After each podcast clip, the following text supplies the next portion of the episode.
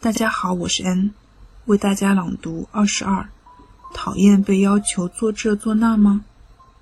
希望大家能一直看护着我们，看护也就是说，请不要放弃教我们。之所以用看护这个词，因为哪怕只是大家看着我们，我们也会变得坚强起来的。从表面上看不出我们是不是真的理解了画意，同一件事教好几遍都学不会。虽然如此，想要努力的心情和大家是一样的，总被说不行不行被放弃的话，我们会觉得很悲哀的。单靠自己，我们完全不知道该怎么办才能做得到和大家一样。无论如何，请帮助我们一起努力到最后。